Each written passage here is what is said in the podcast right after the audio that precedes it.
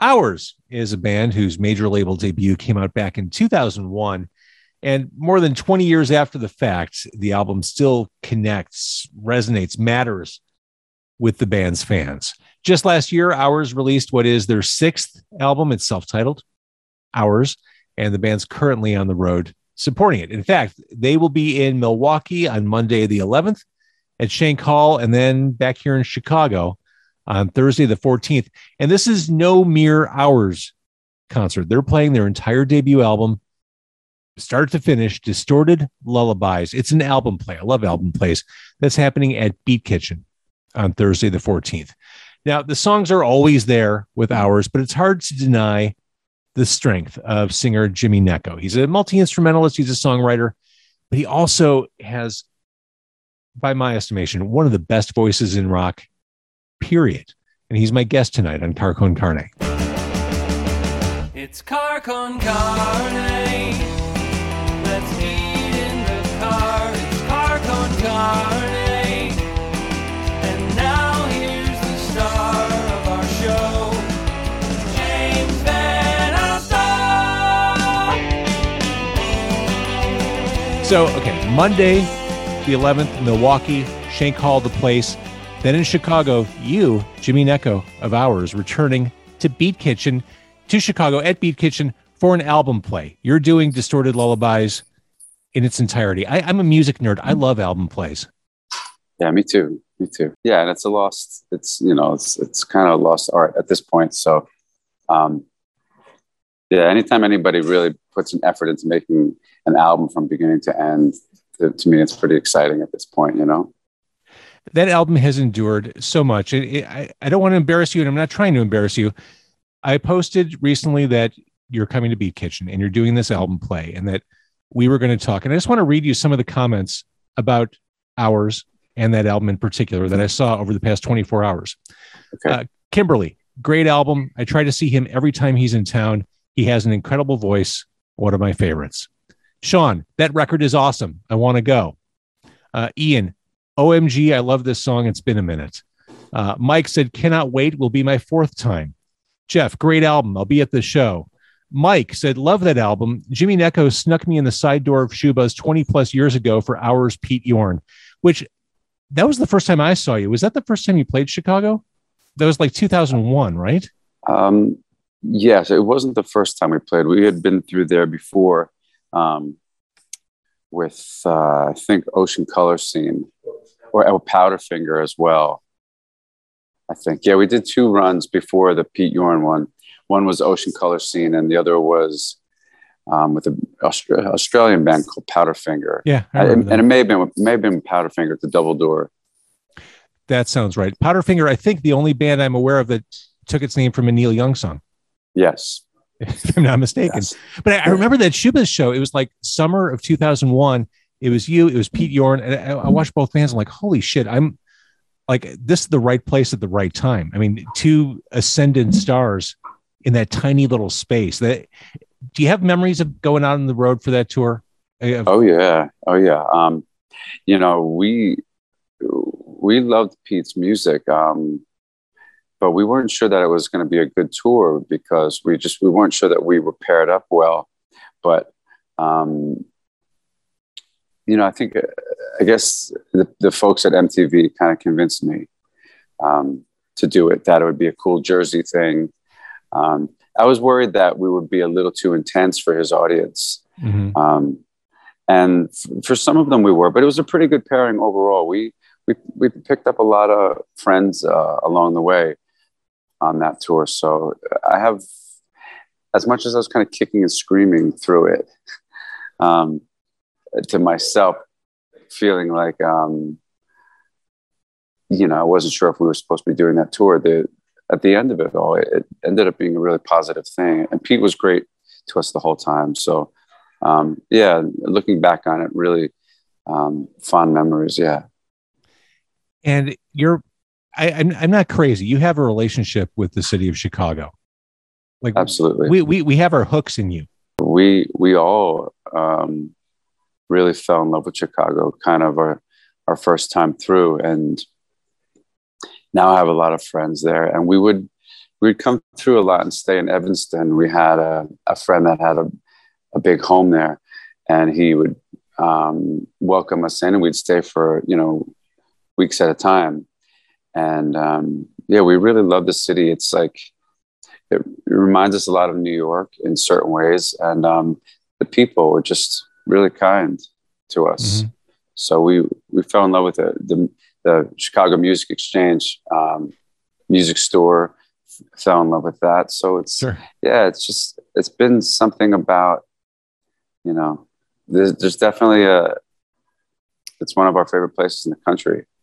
Well, and you said it. We're very nice people as long as you're not driving at the same time as some of us. We're, we're a very friendly city to be in for sure. And I, one of the more recent times I saw you, it was a few years ago. Um, it was the benefit for Jerry Bryant at yeah. Metro. It was the yes. strange 90s. Everyone got on stage, did covers from the 1990s. You just with balls of steel went on stage and you covered Paranoid Android by Radiohead and you completely nailed it. Like that, that's that's that seems like a hands-off cover for people, but you went on stage and you own that song, and it, I still have chills remembering that. I thought he he's doing it, and of course you had like I think you had Greg Corner playing and uh, Matt behind you, like it was like a, an A team.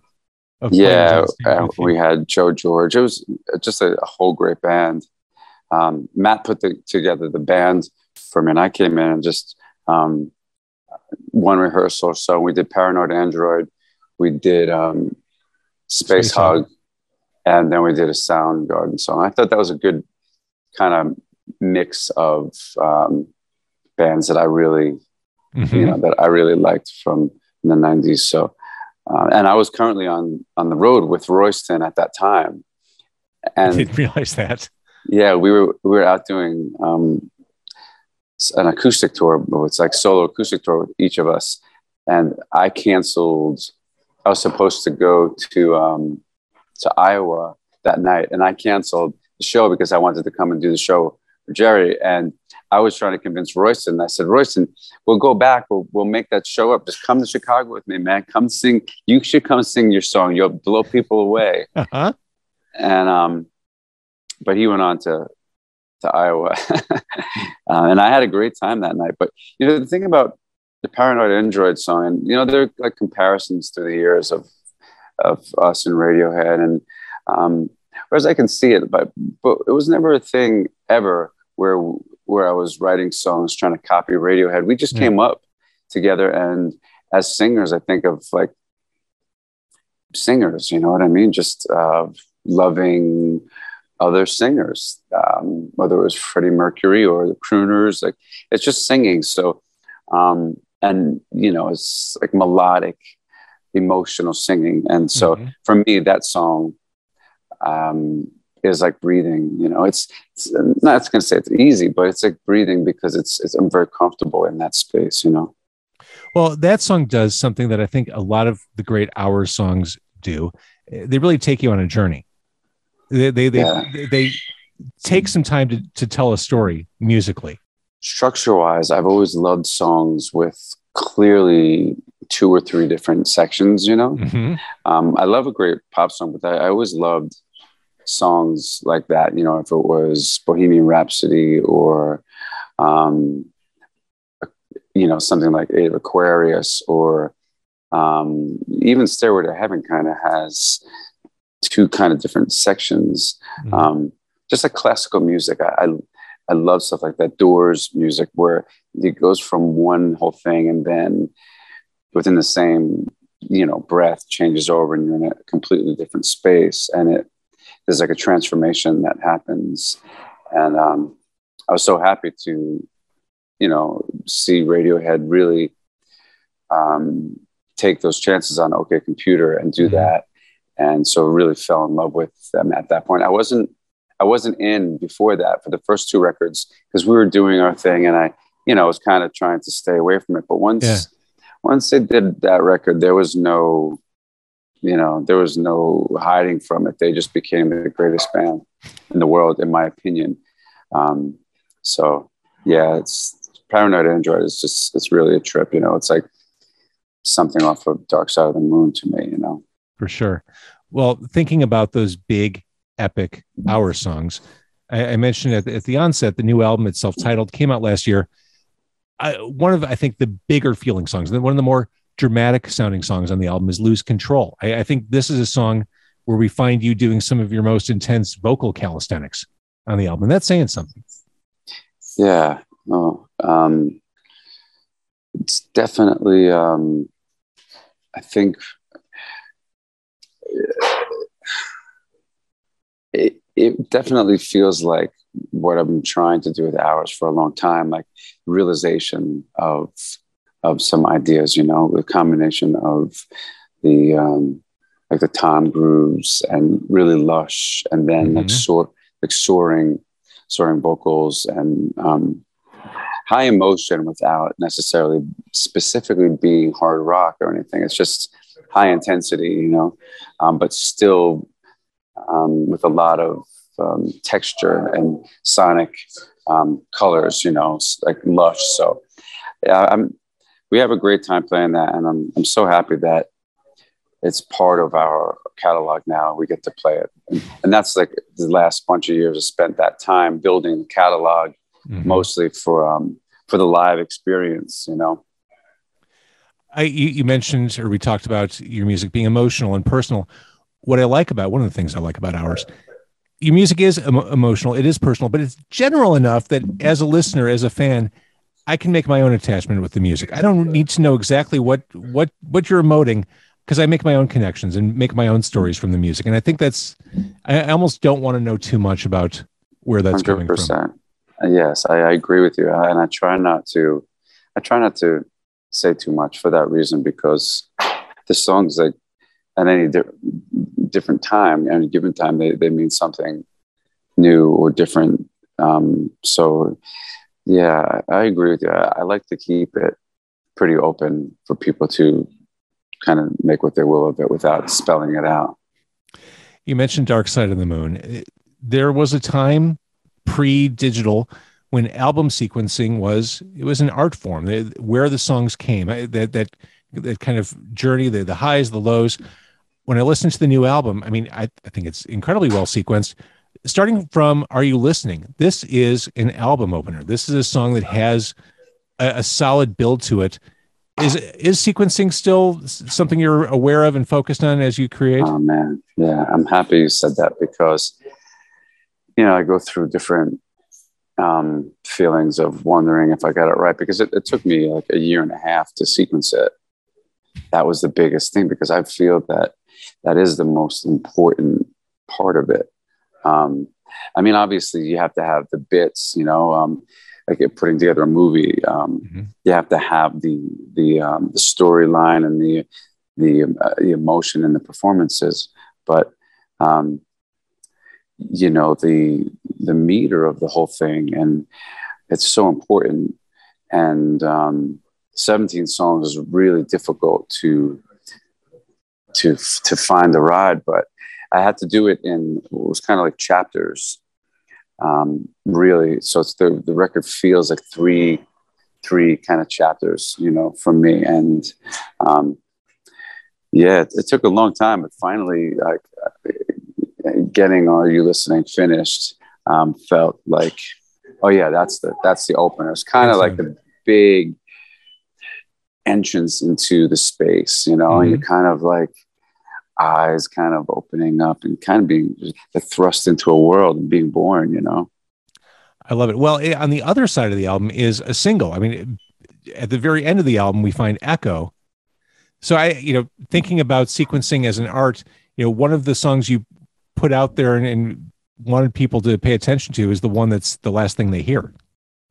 Yeah, and that um, you know we can talk about and say it's a smart move or it's a really um, not a smart move. Most people who want me to, you know, through the years who are rooting for us to, to really succeed and do well, told me that it was a huge mistake. Like, what are you crazy? Why would you put that song last? It's the biggest single on the record. And to me, again, it's like, well, I'm thinking about a whole record. Mm-hmm. Um, when you, you know, it's, it's like putting, how can you put the, even if the, the end scene of a movie is the most glorious and something like you you have to get to that space you have Mhm. you know you have to arrive there and um, anytime i tried to put it sooner it felt like we were creating this resolve earlier on in the record that we couldn't recover from that we couldn't create this resolve and then go back into a more dark contemplative space again so it had to be more so that the the record happened and the story happened and the the fall and then the the the build again the rise up to Mhm. some sort of um, transcendence and um, you know resolve so it it is to me it's like kind of um, like a glorious almost ending like a return of the jedi or something like the ewok like celebration yes it is the the most obvious single on the record but you know to me again like if if you're talking about releasing singles you can release any single Right. and at any time and that's a song that people are going to know whether it's second third or 17 Absolutely right.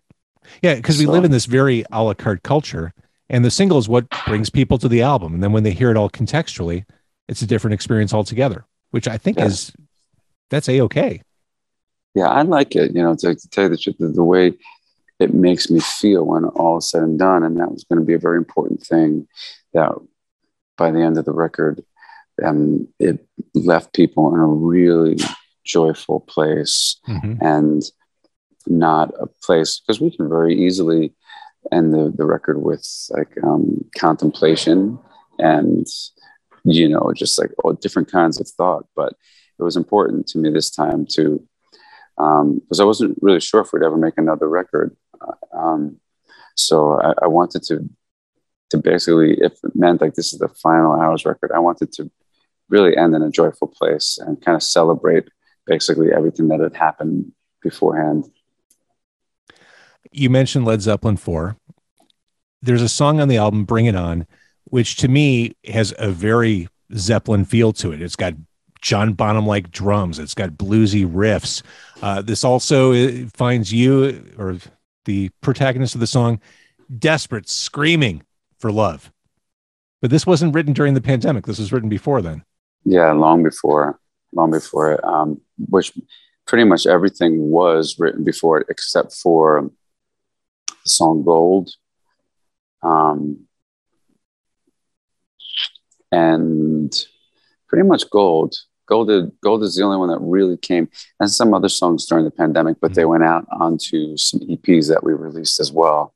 Um, so yeah, all this was written coming off of um, a feeling of um, I don't know, just kind of already recognizing a great divide in the country.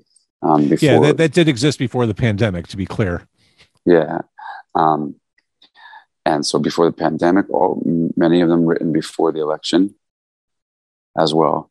Mhm. Um, so, um, but yeah, Bring It On was was one of the earlier ones written and um, that I went to do, and I, I played drums on it. That was you um, playing drums. Yeah, Yeah, I, I hope the John Bonham comparison landed well. Yeah. It's, it's there's no greater compliment. Uh, you know that Ringo. Um, there's no greater compliment to have, especially. Um, you know, I, I love, I love drummers. I love drumming. I love the importance of great drums on a record.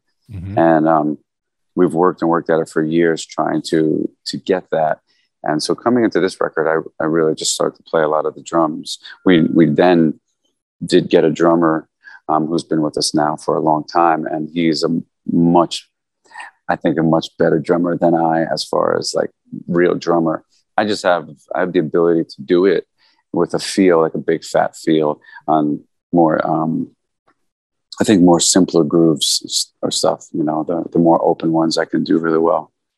So, and you know, the guitar and all that too, like I pretty much it became my, my project, like just, you know, getting all these guitars down and playing a lot of guitar again. And um, same thing on You Are the Answer. I basically just played everything on it and uh, jumped in and had a great time just jumping around from each instrument, you know.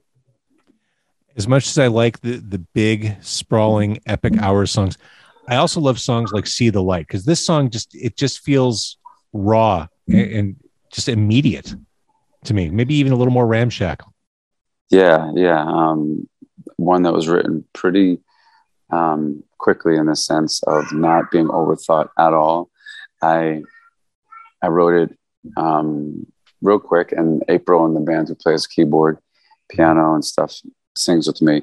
Um, she was in the rehearsal space with me, and I said, "Hey, do me a favor, play this groove on the drums," and I recorded it onto my onto my telephone, just real easy in the room.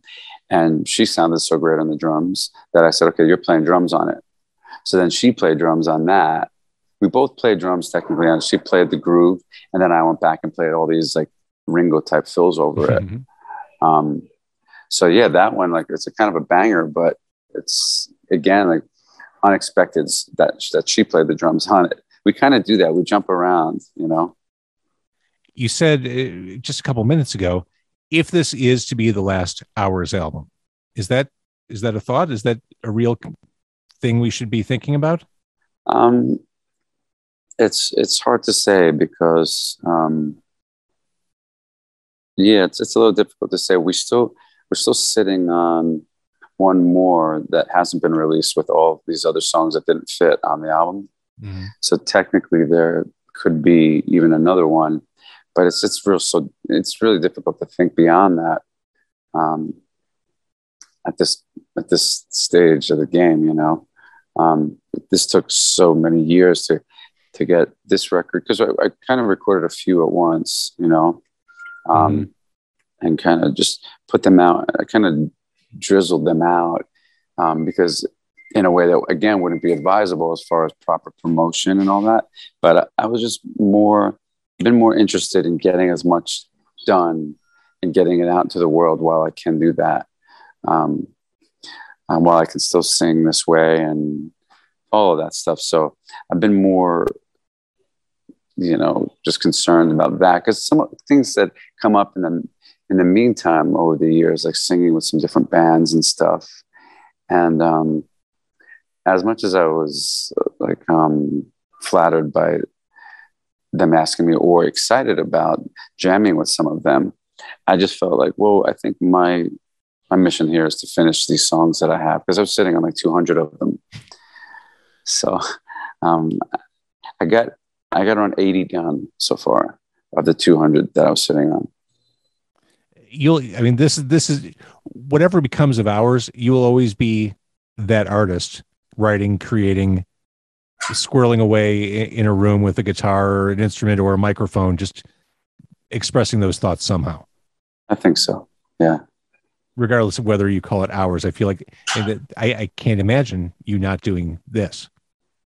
Yeah, I can't either. Um, so I, I hope I can. I hope I can keep doing it. So Back in the beginning of the century, the turn of the century, you were a major label artist. Things were 20 years ago doesn't seem like that long ago, but it is a lifetime ago when you consider how different conducting yourself as a touring band, as a recording band is. What upside have you experienced not being tethered to the machine? I, I mean, obviously there are financial concerns. Maybe things aren't as rosy. I don't know, but I I feel like from a, I don't want to put words in your mouth, but I feel like the ability for you, the artist, to connect is greater in the present day than it ever was back in, say, the DreamWorks days. yes, um, that part is all great. We just need. To tell you the truth, the only thing we really need right now is just like some finances for proper um, promotion of shows and um, and the album. You know, like we make an album, we we'd love to have billboards all over the country, um, all all over every you know major city or at, at least. Um, and I think that's just where we're lacking. What we've gained is the complete, um, complete creative control to be able to finish everything exactly how I want to. And um, I think it's like about, it's so weird, you know, it comes down to this thing that starts to get taken out of it. Like as you go, like you might become, become more successful, but like there's certain aspects of the meaning that get taken out of it. And i've gotten everything back to where it's, it all means something to me Mhm. again. I'm doing it for those right reasons. And the people who should be taken care of are taken care of. But sometimes when you're on the label and stuff they they really step on people who are important to the to the situation and the project. Um, and they because it's it's not a part of their agenda to care about that person. And that was the part that was really difficult for me to see through the years. And and and part of why everything took so long because I was always protecting everybody close to me. And um the, you know label doesn't always like that. They want you to just Right. they want you to show them that you're willing to do anything.